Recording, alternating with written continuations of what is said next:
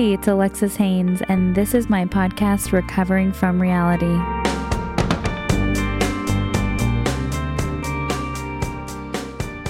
I'm sitting down today with Danielle and Adam from Marriage and Martinis. Do your hi. Hi. Her signature hi. Hi.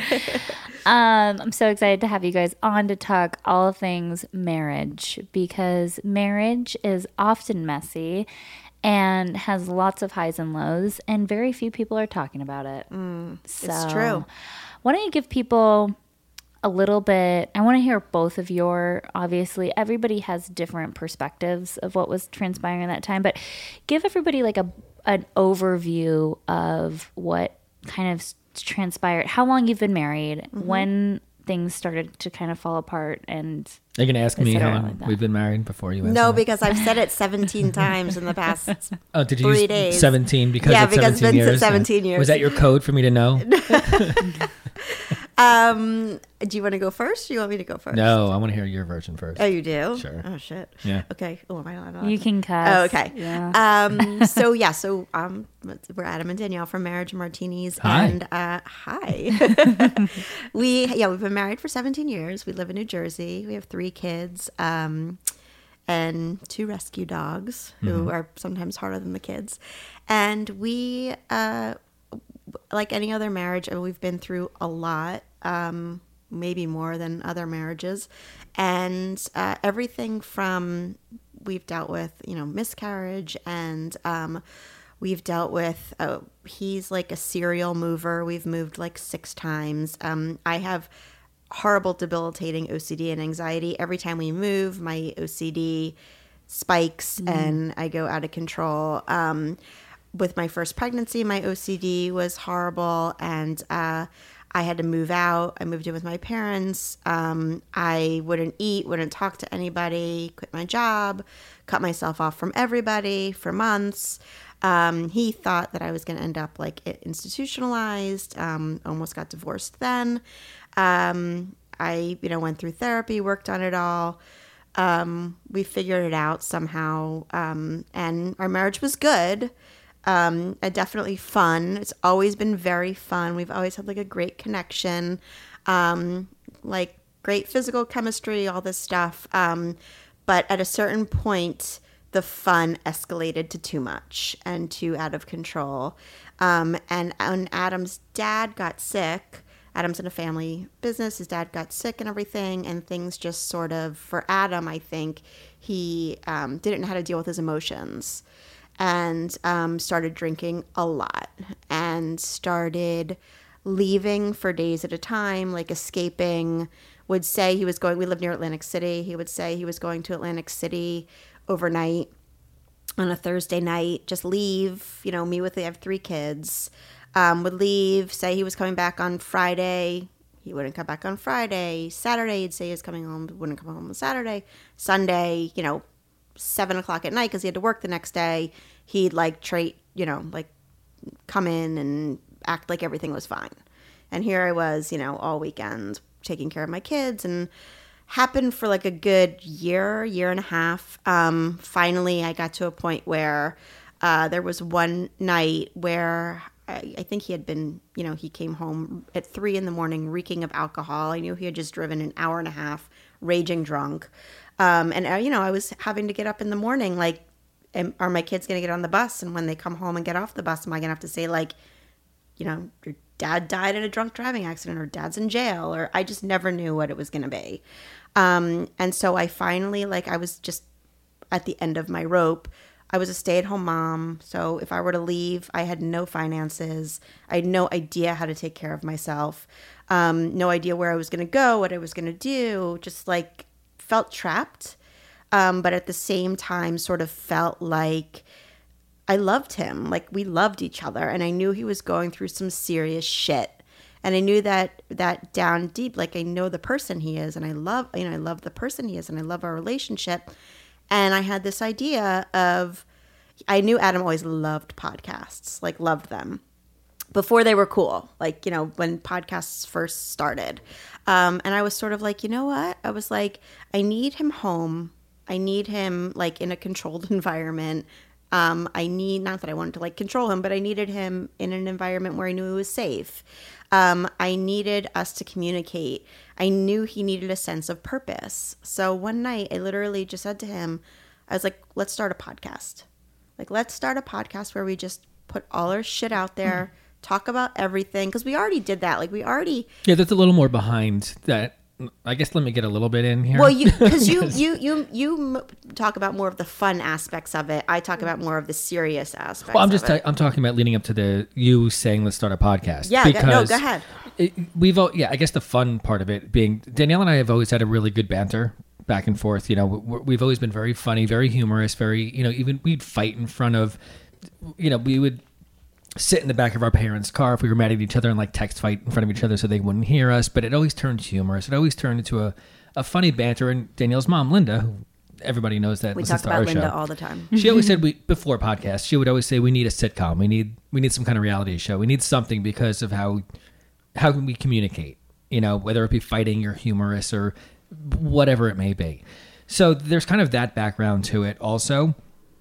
But we'd also sit. We have this bar room in our house instead of a living room because who uses a living room, right? So we mm-hmm. converted it to a bar room, and it would just be our you know our our place to kind of meet at the end of the day or on the weekends and just sit and have a cocktail or two and just like our time to talk and be alone and have adult time, you know, and our our conversations would start just going. How do you explain? Like how would they? They would just start getting Just by the end of the night, we would always say, "Why weren't we recording this? We should have been mm. recording this." Right. Not thinking podcast or anything at that point, but just that we had this thing going that we thought could be something. We didn't know what, you know, but it, like you said, we should just start recording it for whatever reason.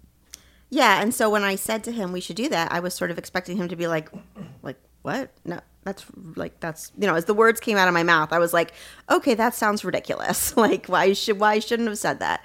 And he was sort of like, "Okay, yeah, let's do it." And um, But it wasn't about vulnerabil- vulnerability at first. well, for me, it was right, but I didn't know that. I Right. thought it was like, hey, let's have fun. And Yeah, he thought it was just like a fun And podcast. I'm like, yeah. of and I'm like, we're gonna You're like, change really, this is an world. intervention.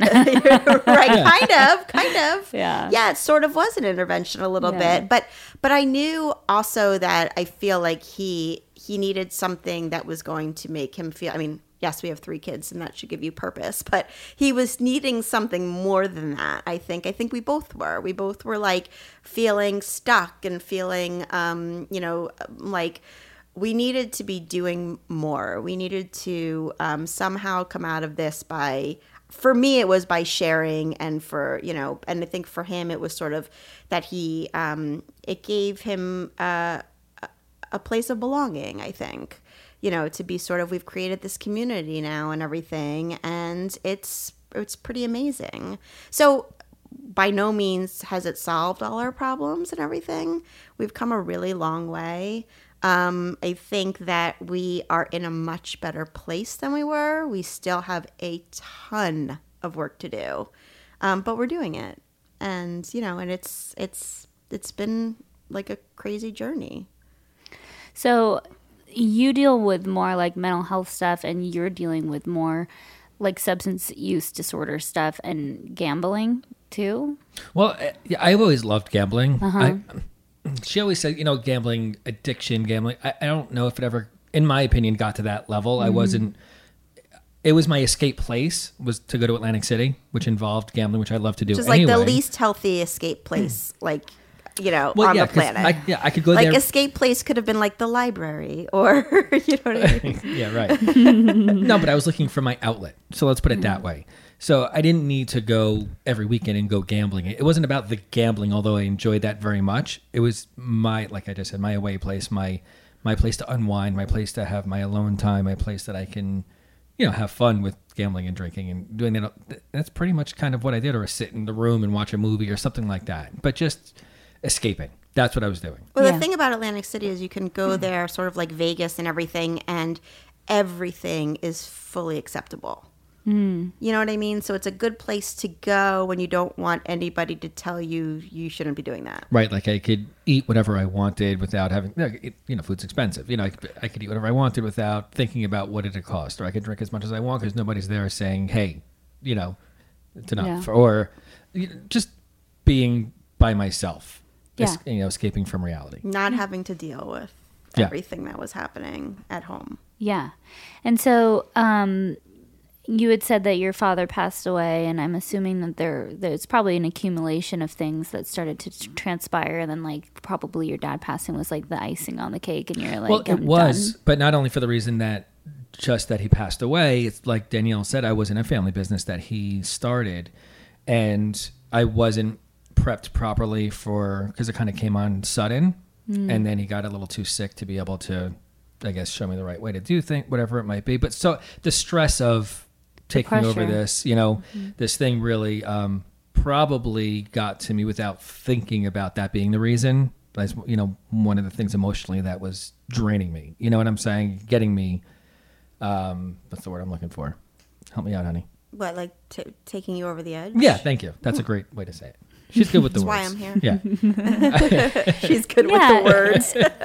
And I mean, we were talking about when I came on your podcast is that so many people don't actually have like the tools to deal with their feelings and things catch up really fast if we're not in the moment really being present and focusing on what's coming up for us and things like that. And so so many people don't actually have those tools and that comes from therapy, you know, hopefully your parents, but later in life, therapy and stuff like that did you guys end up going to therapy individually? I know you had said that you went when you were having issues with OCD with your first child. So when when I when I was um, going through with my first child, where it really it really was what when I was pregnant, um, and a lot of women actually go through this when they're pregnant because I don't know so much. This was 15 years ago, um, but what happened was my my doctor told me that I needed to go off my SSRIs in order to get pregnant. I was 26, you know, I didn't know any better. I went off my SSRIs, which I hadn't been off of in, you know, 10 years, um, not realizing how much I would spiral. And this was a doctor who, you know, if you do your research, um, it's okay to stay on SSRIs when you're pregnant. And um, he just basically, like, without even thinking about my mental health or anything, told me to go off. I went off, and it was just like a disaster. And and he, Adam, just couldn't understand what was going on. Um, and so I moved out. My parents took care of me. But one thing that he did through all of it was I was in therapy, and he would try to go. He did try to understand. Um, he wasn't really so great about supporting me through it, but he didn't leave. Um, and I thought he was going to. Like, I thought I wasn't worthy. You know, I just figured he would leave because I was a burden and I was broken. And, um, and, uh, I finally went back on my SSRIs and did a lot, a lot of therapy, a lot of work, um, and you know, got proper help from a proper doctor who was supportive of mental health and everything. Um, and and and Adam sort of like in his whatever way he could, he was trying to be supportive. I mean, he definitely let me talk. He let me, he listened. And, and now I think it would be a completely different circumstance if it happened again. But, you know, he needed, he had never seen it before. It's just like any other kind of illness or, you know, when you're hit with that out of nowhere, and it really was out of nowhere, um, it's, it's, you, you don't know how to react. And um, so we stayed together through that. And then, um, you know, everything was sort of status quo for a little while, as I think happens. You know, marriages are ebbs and flows. And you have a new have- baby and you're focusing on the baby and not so much on everything else and you're so in love with this child. Yes. Yeah. Yeah. Building a house and, you know, all these things. yeah, but you don't know how. When you never see something like this before, you, you you don't know how. Like if if she broke her leg, I'd understand she needs me to help around the house and get her water or food Yeah. or whatever. You know, like because she can't get up and do it. They could see that. Yeah. Well, what else did you need besides water and food? Right. Right. Nothing. but but when it's in someone's mind Yeah. that something's broken in there Yeah. you can't visual you can't see the thing that's Yeah. wrong I was I saying really- crazy things too. Yeah. You know, I thought I was hurting people. I like physically. I thought you know, it was hit and run. not crazy OCD. honey irrational I'm sorry, irrational. To you at the time, it was crazy. Very yes. Um, but you know, so yeah.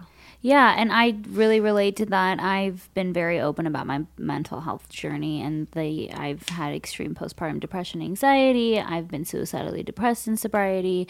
My husband's been through that with me from the beginning and I have felt often. I mean, I think I've spent my whole life thinking like I was just too much, like a little bit too much for everybody to handle. But um, when I got together with my husband, I was newly sober and super healthy and young and fit and sexy and exciting. And all of a sudden, we had this baby. We got pregnant three months later. And I ballooned up. I ate my feelings through the pregnancy. I also had hypoglycemia, which I didn't know about. So I was constantly craving sugar. And then I had this really traumatic birth. And then I, I went straight into postpartum depression, anxiety, which didn't lift um, until shortly after so when she was 18 months we had a miscarriage mm. and it spiraled me even deeper and then i started getting help and kind of coming out of it then we had another really intense marriage i mean marriage pregnancy with my youngest, Dakota, almost died after childbirth oh, and then went right back into postpartum depression. So we've spent the vast majority of our marriage, and I'm really looking forward to all of this calming down now. Yeah. yeah. Um, I'm grateful. My husband, so my husband is so understanding, and I think that the the thing is like we're trying, right? Like mm-hmm. it's not like we're just wallowing like around like I'm mentally ill and everybody should just deal with it. It's like we're actively trying to get better all the time. Thank God for transcranial magnetic stimulation, which I just finished, which changed I have no my idea life. what that is, but now TMS, I'm going to look at it. Okay. Can we get one? Permanent. I, um, how do you know it's a one? I don't know. Whatever it is, I want it. Transcranial magnetic stimulation is a newer technology. It was approved by the FB, FDA, I believe, in 2009 to treat anxiety, depression, OCD, and bipolar 1, I believe. And so they put this MRI strength magnet on your brain. It zaps you on both sides every day for six weeks. Does it hurt? Uh, it's uncomfortable. It's not. It feels like a little woodpecker, like in your brain. oh. Um, it's uncomfortable. It's not painful and it zaps all these nerves that go through your face so like your jaw will twitch and your eye will twitch it's a, it's a little intense i'm not gonna lie but it's if you find a place with a newer machine then the sessions are like maybe 10 minutes which is not bad but i'm 100% cured of my depression now wow that's unbelievable yeah. and i had drug resistant depression meaning like i constantly had to change meds or i didn't tolerate meds or i had to uh-huh. up my dose or whatever it yeah, was and i know people who are yeah like and, I, and it yeah. was just that's brutal really tough yes. and so and i was like even if i did do fine on meds i don't want to be on meds the rest of my life so thank god for that but um we can often feel like we're too much and it's so hard. I'm lucky my husband grew up with a mother who was severely mentally ill. And so he understood the breakdowns and all of that. I'm sure it was very triggering for him. Um, he refuses to go to therapy though. to work that out. Um, okay, so you were in therapy and doing so, all wait. So that. why? Can I ask you a question? Yeah. Why does he refuse to go to therapy? I are you know. sure it's a refusal? Because Um, we have the same situation. I have encouraged it. I've given him names and numbers of people. I've encouraged it for the last five or so years, and he's just Okay. They do say from the time you start talking about it with someone, the average amount of time it takes to seek counseling is six years. Hmm. That's the average. well. Then we're in our Yeah. final year. Evan, go to therapy. That's why. That's why I ask because Yeah. Dan- for years Danielle would try Oh, to I get begged me. him. I begged him. But I, ne- I never said no. I never said I will Mm-hmm. not go to therapy. I just didn't take it seriously, and I didn't consider I think that's where it he's at. seriously. And he's so busy. He's like, I'm so stressed out. What little time I have, I want to spend it with you guys. That's Like what he he would say. works. Same thing. We, all- You know, all he's s- gone 12 yeah. hours a day and then he comes home and all he wants to do is rewind with the kids and he doesn't Right. want to spend his Saturday going and sitting in a shrink's office, Right. which is like, okay. And you know what? To say, to, to be honest, he doesn't have mental health issues like I do. I mean, I can't imagine having the amount of trauma that he had and dealing with me without being in therapy. But for some reason, he's like perfectly fine. Um, and he's like a saint and just puts up with it. I don't know. He's got the threshold of I'm a god. I have no idea how he does it, but he does. So, so Mm-hmm. Yeah, you no, eventually went to therapy so after how many years? Just recently, just, Just within the last like four months, five, six months, whatever it is. Um, just because I knew it was time and I knew it was, you know, to be honest, my therapy started when we started the podcast because Mm-hmm. I got to, you know, start talking and, and start letting things out. Because I, I was, I I was never open about emotions or, you know, feelings or, you know, I, I was never good at that. And starting this podcast is kind of what brought it out and it got me going with talking and feeling comfortable talking and then finally realizing yeah it's time for like real therapy professional therapy and well, I think it was a building block because now he felt more open. You know, the podcasting and everything helped him just to feel like he could let it out. Yeah. You know, it like was right, and then That- you. yeah. Is that what you said? That's what I just said. I'm sorry, I wasn't listening. No, No, you're I'm like just you kidding. take I'm the totally you take kidding. this you know the to- the the cap off and then everything starts just Right, kind of it's like- flowing yeah, more it's like a freely. flood, Yeah. yeah. But in, but in all honesty, I, I love it. I really Oh, love. good. And unfortunately, I haven't gone in a couple months just because I've been crazy at work and things have happened and I kind of let it slip. But I'm definitely going back. I mean, I'm, as soon as we get home, I'm gonna make my appointment because I, I enjoy it. I really do, and I know that it helps. So how do you stop the drinking and the gambling in Atlantic City? Like, because that's rem- like I, you know, obviously I'm in recovery, and so many people Mm-hmm. are, and it's very few people that are like, oh, I'm just gonna stop. Okay, well, I I stopped. That's why I said I don't think the gambling thing was an Yeah. addiction thing. It really wasn't because once I realized that it was wrong, I just stopped. I stopped Mm-hmm. going and I stopped gambling. I, like I don't gamble online. I don't gamble somewhere else. I don't. Yeah. I don't, I don't do that. So that's not that wasn't the root of my issues here. And as far as the drinking, I just do it when we're together. I you know I do it. I don't even want to say I do it more than socially, but I don't drink like I was to get wasted. And You're not drink driving get- home from I don't drive City, drunk. like, Yeah, I don't Like, do. Uh, the, I don't. I'm not irresponsible with it anymore. That whole situation, I was talking about this on another podcast. That whole situation in my mind was mm. very much. I, I, I can't diagnose him because you know but he's very adam has always been very much like self-focused. He's always very much been like how things affect him and you know and and not wanting to deal with things and wanting to escape. And i don't know it's like an element of narcissism i guess. And i'm only saying like i love him. So you know like but i think a little bit when everything was happening he felt like it was all happening to him rather than to all of us you know? And we can relate to that because when you feel like the world is caving in on you, you can't, you don't have that perspective. And so, like I said, it was probably a number of things. Your dad's death was the icing on the cake or the thing that's that made everything spill over. But I'm sure there was lots of other stuff that just needed to be dealt with. and he didn't know how to deal with it so he just left all the time Right. so i think all of those things the drinking the gambling all of that the real issue was the escapism Yeah. you know that all that stuff were just symptoms of it and and so i think that once you know he found a place which was you know being at home with the podcast and knowing he had something to come home and you know like mm-hmm. be a part of i think all that stuff sort of you know not not fell away because certainly we still deal with certain things but i think the element of escapism was no like he wanted to stay he wanted to be around you know? I think that speaks to the power of connection. I talk a lot about like the opposite or the the root cause of addiction is 99.9 time mm, percent of the time um, trauma and the the solution to trauma is connection. And so it's interesting because this gave you guys a connection and then a connection to a community of people that were then beginning to write in and relate and stuff like that. And then that purpose helps you to then build self-esteem and you start kind of getting that momentum in that role. I, I always I, I equate it in my mind and I wrote something about it recently about it's almost like a trust fall domino effect. Like he sort of like trust fell to me that I was going to still accept him even though he was going through all this bullshit.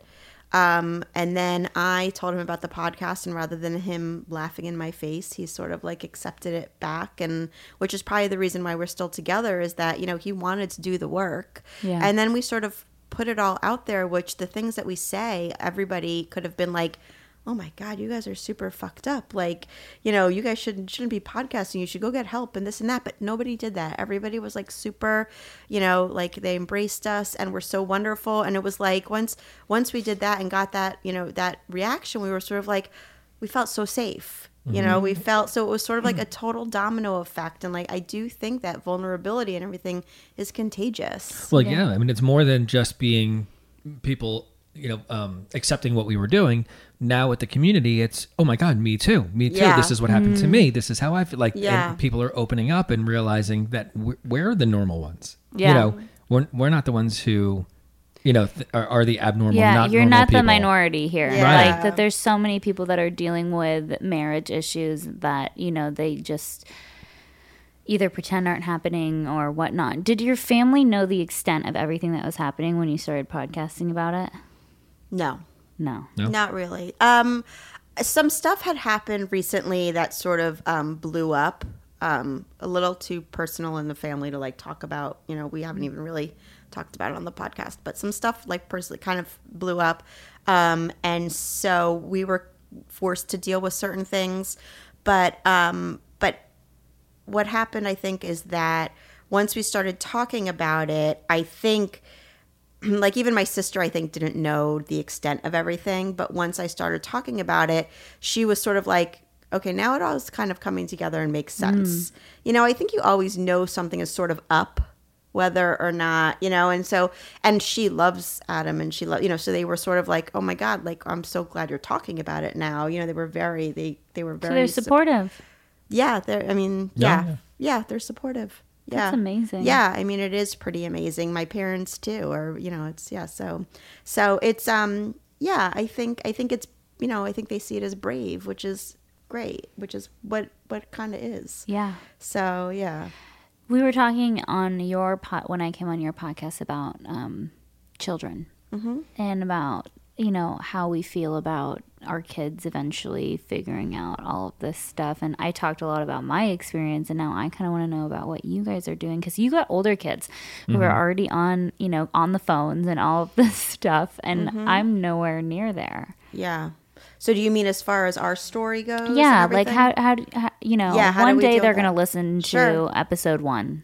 You Yeah. know, Mm-hmm. Yeah, I feel like anything that we put out there, we know is always going to be out there. And Mm-hmm. if one day, listen, uh, hopefully there's there's things on there that the kids don't want to hear. yeah like it's gonna be literally listen at your own risk like nobody wants to hear about their mom and dad's sex, Sex life life. Right. Yeah. Right. So like if you if, if it's out there and they listen to it, sorry. I hope we didn't fuck you up with that one. Uh-huh. right right after after the therapy that you're they're gonna have to Yeah. go Right.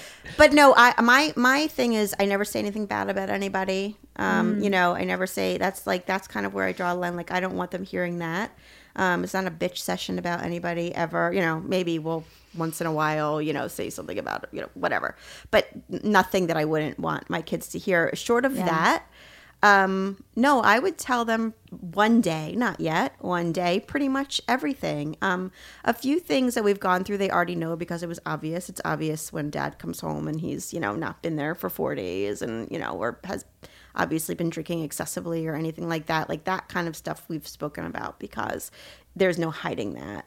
Um, not that we're hiding certain things, but like like you said, sort of, you know, age appropriate. age appropriate, Yeah. age appropriate, Yeah, age It's- appropriate. Yeah. You know, I see these moms in LA that take their 17 year old daughters to get lip injections with them, and I'm like, for the love of God, Yeah, yeah. please. You know what I mean? Like this whole friendship parenting thing, it's like, stop. Right. You're Yeah. their parent. And it's up to you to make that judgment call about what's appropriate and what's not. Well, I, I'll take it more as lessons learned for myself that I can now, you know, pass on to my on. Mm-hmm. kids as knowledge that I've learned, unfortunately, the hard way, or you know, that we've learned. Yeah. Um, that will benefit them. So I want them to know. I want them to know why, what happened, why it happened, and Yeah. how they can avoid Yeah. those situations. And how many people feel the pressure of like keeping up with the Joneses and then go into marriages because they all, never saw their parents fight or argue and then just think that it's all supposed to be like rainbows and butterflies? Oh, well, I think So we many. both went into marriage thinking Yeah. it was It's going to be, be like that. Yeah, I mean, first of all, we were so young. We were like 24. Mm-hmm. And um, I think that, you know, I think our parents probably, I mean, they have wonderful marriages, uh, you know, but I'm sure they did fight and everything. But y- not, no, I don't think we saw the extent of anything. And um, also, I I think it seems fun you know you're Mm-hmm. gonna you're just gonna get married you're gonna have a baby you're gonna you know live in a house it's gonna be adorable and Well, I think also we grew up in a time, I sound like I'm saying 100 years ago, but I think things are so different today. Where when we were growing up, it was, you know, you go to school, you go to college, you graduate, you find, you, you get a job, you find Yes. a guy or a girl, and you get married, and then you have kids, and then you, yeah, that was it kind was of all pro- strategic You're working on your out. retirement plan and then you're Right. and Right. because you we- retire, the kids move out. we both come from very successful Yeah. families. You know, their marriages were successful in their own ways, but um, that's what we saw. That's what we knew. That's where we Mm. grew up. So that we followed the trend, and we did. You know, you had the big wedding. You have the big. You know, looking back, yeah, we would have done things differently. Yeah. You know, Yeah. so so we took the structure of life, and that's the way it was. The way the way it was supposed to be. Yeah. But yeah, but I feel like I wouldn't do things differently because I we wouldn't be where we are now. Uh, No. Really? Yeah, I don't think so. I don't think so. I think Yeah, there's a few things I would do differently. Yeah, well, there's a few things I would have you do different. I got, No, no. I got my laundry list for you. No, no, I really, I really do. I think about Mm. that. Also, I think about everything we've been through in the past couple years, and you know, not that I wanted Adam to have to go through everything he went through. Not that I have want us to have to go through everything we went through, but I look at where we are now and what we've built and what we've overcome and all that stuff, and I'm sort of like, I don't know. I don't know if you feel like that sort of about your past too. Like, yeah, it sucked to go through all of that. Yeah, wouldn't Sucked. change it. No. Me either. No. I wouldn't either. I you wouldn't feel like change you it. would. I feel like I would. The only thing I would want to keep, remember is the dates that we conceived our children, so we can So do that we that have the again. exact same exactly, kids. because I do love those Right, kids. right. Um, but as far as that, there's there's things that I would change. Absolutely. Yeah. I think that the when we don't let our past define us, and that we when we learn from it, and then that's where growth happens. Like if we all grew up in perfect homes with white picket fences and had mm-hmm. this like really idealistic life in childhood and never incurred any trauma or any pain or anything like that, then we'd be like really boring humans. Oh, sure. And trust me, I wasn't looking for perfection when I was thinking about things that I needed Yeah, to change. It was just yeah. The little things that you know would make things. a- You know. Yeah. it doesn't matter. and part of the reason why I think we married each other, you know, when we we're both we're both pretty com- like compl- I mean simple but kind of complicated. Like we both love fun, we love connection, we love all. You know, we're when I married Adam, I part of the reason th- part of the reason I loved him was because I knew my life was never going to be boring. You know, Oh, I I, knew love it was always going to be adventurous. I, I don't, you know, I, I, I don't think I foresaw that the other side of that. Yeah. You know, but you have to kind of take the bad with the good. I mean, granted, thankfully we worked on the bad and everything, but you know, all the good that I got out of him, well, there was this other side too. And I have to say, with Evan and his past and all of the things, it's like I actually love him because of that. Right. Too. Right. You know? Absolutely. Yeah. It's all part of it's our all story. Part of who you are and who you are and who I am, and it and it makes. That's what makes people like dynamic and who they are. Yeah. And in the beginning of marriage, and I got married to Evan when I was really young. I was 21, 20, turning 21. And um and he's 15 years older than I am and we got married after 8 months, 6 of which he was in Canada and I was stuck here in LA. Oh my gosh. And um obviously we're madly in love and and I think that you know that so many people are used to that like honeymoon phase and Mm-hmm. then they're not used they haven't actually like lived you you live a lifetime with someone and you just acknowledge that there's highs and lows to that Absolutely. and i think that um that sticking with it is obviously the harder choice but it makes it worth it because at the end of the day when you're 80 years old and you're laying on your deathbed you have a partner who, who you've walked through life with and have experienced all of these highs and lows. And obviously there's my hard nose like if he was ever abusive or anything like that like i would leave. Um but i think it's amazing that that you guys were able to make it through this this time period. Um one of the questions that i i have is um obviously like as a mom and as a wife like you were really affected and had feelings probably of just like anger and yeah. abandonment and all of that how do you repair your sex life after that I don't think our sex life wasn't ever very hard. suffered. didn't it didn't suffer No. oh You my know, god you're a saint because when i have those feelings of abandonment and stuff i'm like get away no, from that's not true. Now Actually, we're not have there sex are times. no, there have been times when I have been really angry, and um, we, we, I think we've probably gone some time without. Um, but you know, it was for me. It was more like about he would come and like you know after everything that would happen he would like expect to like hold my hand or give me a kiss or you know like something like that and i'd sort of be like ugh like don't don't you know you can't no that's not it was more like the little gestures that he, i knew he was doing just because that's what you're supposed to do. And then he would try to make himself feel better. He'd be like well is she gonna let me kiss her?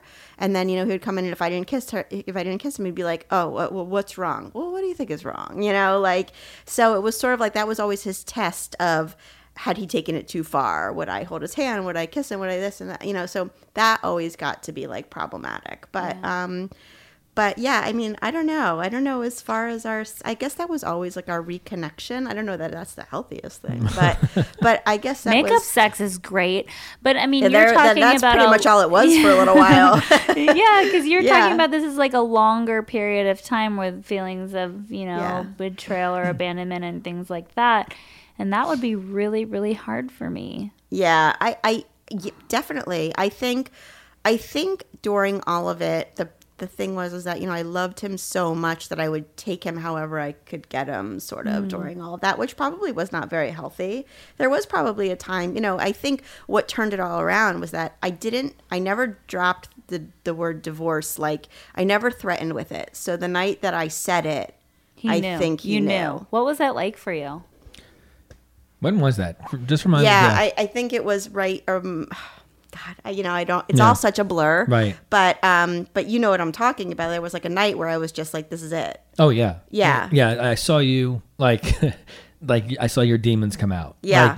Like, like I think I was changed. saying things that he couldn't believe I was saying, and he thought that for at first I think he thought I wasn't serious, and then I think he realized I was. No, serious. I realized you were serious, and I thought I think I thought to myself, number one, she's fucking serious now. Like, I was. This is it. I was serious. And I was like, number two, if she ever speaks to me like this again, I gotta get the fuck out of here because I'm scared. Scary. Yeah. So, so why wives are always the number one uh, suspects in murders. Yeah, yeah. So when it was, I don't remember, but I remember the feeling at the moment, like it's either now or, or get out of here. I couldn't do it anymore. I couldn't physically do it anymore. I Yeah. couldn't physically.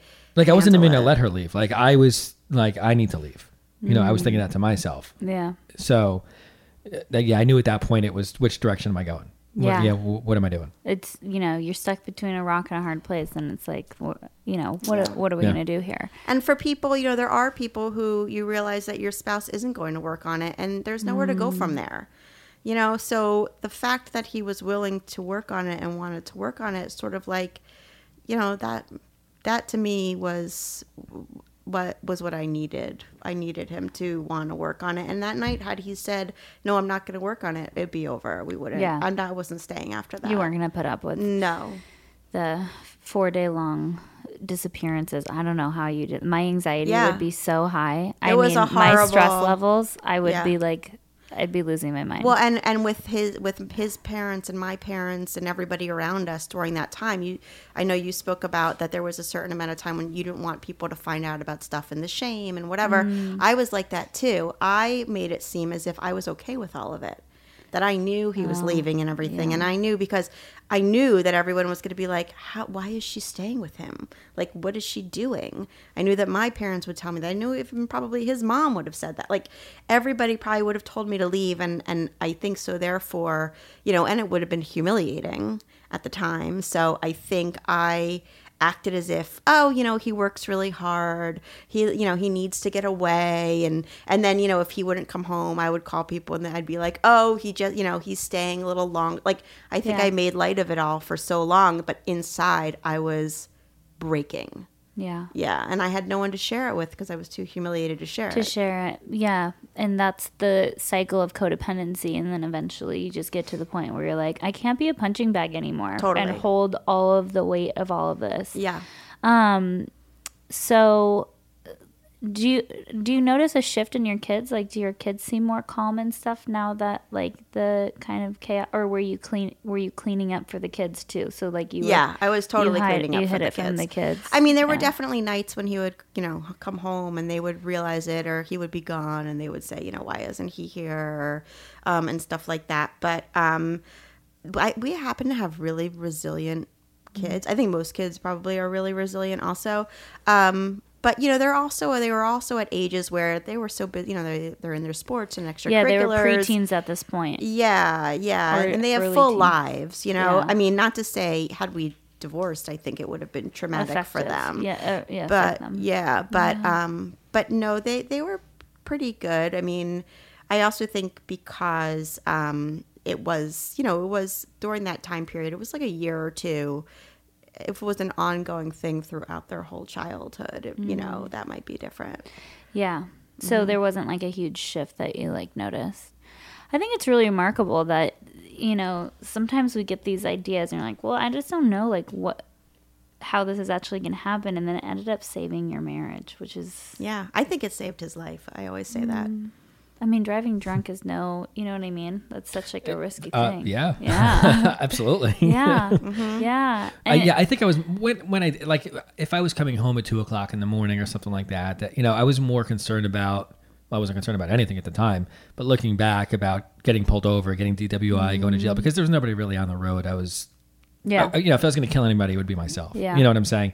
Not not to make it in any way. Yeah, okay. don't. That's not even No, I'm talking about what was going on in my mind. right. What was going on Yeah. in your mind At the time, you Yeah. weren't. You Because- didn't have that like foresight. Right, because I, as I'm sure you can relate, you can rationalize anything to make it Absolutely. seem okay. Yeah. No. Absolutely. All of the excuses of everything like, like, you know, all these we spoke about i'm not going to bore you with the details we did speak about this in the podcast but the me going out to dinners the me like i was mm. rationalizing me going out to dinner by myself like after work Yeah. because of Like you know- every night. yeah it wasn't it wasn't every night but you know like you know I, I would say to myself well danielle has her downtime she's a stay-at-home mom she has her downtime every day i want a little downtime too you know right, yeah, we really have our downtime. right. but you know what i'm saying like rationalizing in my Yes, mind And you were think yeah, you were thinking like this is my little break and I'm gonna get a, I my want I want two hours on Tuesday to have dinner by myself, or I Yeah. want to, you know, and then it became, then it be, it, it snowballed. It became, Yeah. yeah. I want a night away. I want, Well, because isn't that so nice? And you were just saying when you get home to your kids, you have these little vacations, and then you come home to your kids, and then you're like, "I miss you guys so much," and then like three days later, you're like, "Get Oh, me out of here! I need yeah, yeah, another yeah. fucking vacation." Yeah, totally. oh my god! Absolutely. The stress of parenting. Yes. It's like, oh, yeah. It, it's, it is so hard. It is so hard. It's yeah. so hard. I know. We have to like take care. Not only that, it's no like easy thing to take care of yourself.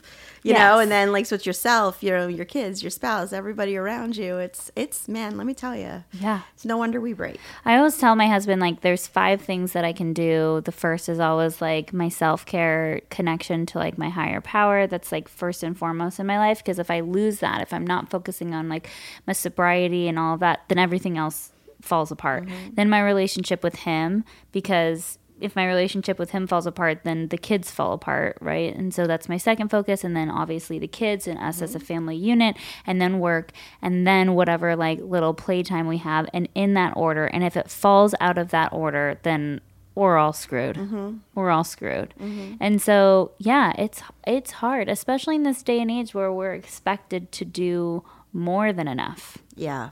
And that's really really challenging is like having the full-time job and having the work and the kids and keeping it all together and it's just ugh it's a lot yeah, life is fast paced now. yes Things go going by way too fast. it's fast. in new jersey the same too Oh my like God, in it's out of la control. L- Yeah. la i feel like it's insane yeah, i, I want you have move to be the in ten directions. You know what I'm saying? You have to be in so many different directions, doing so many different things, Mm-hmm. and being productive in so many different areas of your life. Right now, it's it's it's fast paced. Yeah. yeah, yeah. New Jersey's no different. yeah i want to move to like the country That's what I have, said. i want to have a farm Me too. and just a couple cows I'm not moving some again. goats. Oh no, oh my god, the serial mover. So you're ready to move. She's like, hell Right, no, we're not moving. We're not getting out Like of you, here. mo- you move, you move alone.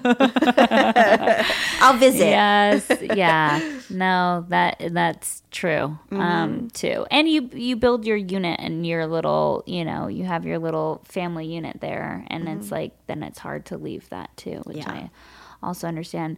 Okay some some words of of wisdom i'd like to hear from both of you. Like your your biggest takeaways from your experience so far and, and what you think will help to motivate people or encourage people to hmm. initiate change in their relationship. I think first of all is that we need to remember that you know when you're with somebody, you're hopefully with them for a really long time, maybe mm-hmm. forever. It's a really long time not to expect any big mistakes. And I think that number one, we need to remember that we're human and um, that we do make mistakes, and and it's about really, I think what our podcast is about and everything, and I think your podcast also, what do we do with it? And that's the part that, you know, is important. And if you're both willing to work on it, I think it can work. Um, you do have to both be willing to work on it, though. And um, I also think that it's important in life. Like um, I, we always say, you know, uh, for me, I, Adam is, you know, obviously like I love him and he's, you know, my best friend and everything, but I also have other relationships. I don't rely on him for everything. I have other relationships in my life that are really fulfilling and that I, I can't live without. You know, I have certain friends in my life and my sister and, you know, a, a bunch of relationships that it takes the brunt off of him also i think that if i didn't have it and i was expecting him to supply me with everything that would just be a recipe for disaster Yeah. and Yeah, so you know so maintaining No, seriously, Yeah, I don't. I don't. I, I could not be there for everything right that you need. right I- i'm, I don't I'm it's too possible. emotional of a human being and so i think that you know take uh, taking the time to foster don't lose those friendships don't lose those relationships work on those pour your heart and soul into those as well because um, you know in, in tough times you need more than one person and in good times too you need more than one person and you know there are times when you're drained and you can't give your all to somebody else and so it's it's nice if they have other people who can help you with the brunt of it Yeah. so That's great Wow. advice. yeah Yeah, I think that's extremely important. By the way, I want to reiterate that that you Mm-hmm. need to have your friends. I don't think it's just you. I'm sure it's like you know it's everybody. Yeah. That you need. You can't get everything that you need from one person. You know, Yeah. it can't be your spouse. It can't be someone in your family. It can't, everybody gives you something different. So just re- reiterating on what Danielle said, but also uh, I, for me a big one is vulnerability. Vul- I'm having trouble with that word. Vulnerability. It's a hard one. Vulnerability. Vulnerability. Vulnerability is extremely important because without it, we wouldn't be doing this. Yeah. We you know we divulge almost everything out there, and that's hard to do, especially to get started. And you gotta you know you gotta be able to open up. You gotta be able to talk to somebody. You know, it took me 40 years to be able to do that.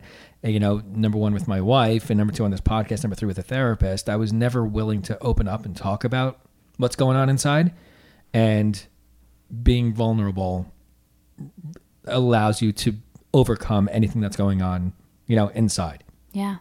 So that's what I get away from all this. Love it. Where can everybody find you guys? So we are Marriage and Martinis, wherever you get your podcasts. Um, you can follow us over on Instagram. We have a great community over there at Marriage and Martinis, uh, and we have Facebook. Um, fuck Twitter. Yeah, much better. Agreed. That's too much I- work. it's too much I heard someone work. say the other day, you either podcast or you Twitter, and I'm like, yeah, I I amen to that. Yeah, I hmm. can't. We can't. It's too much. I um, tried. it's impossible. Yeah, no. Yeah, and that's Yeah. that's so get us much it. anywhere on those platforms or marriageandmartinis at gmail.com if you want to contact us for anything. Yeah. We're here. Love it. Yeah. Thank you guys so Thank much. you. Thank you so much for having us. Yeah. All right. If you guys liked this episode, do me a solid. Head over to the podcast app and make sure that you are subscribed to Recovering from Reality. Not just subscribed, but give me five stars if you really liked it. Comment, make a review. I really appreciate it. And if you're listening on your phone, you could even screenshot a picture of you listening and tag me up on Instagram, and I'll do my best to share it within the community. So thanks for listening, you guys, and I hope you loved this episode.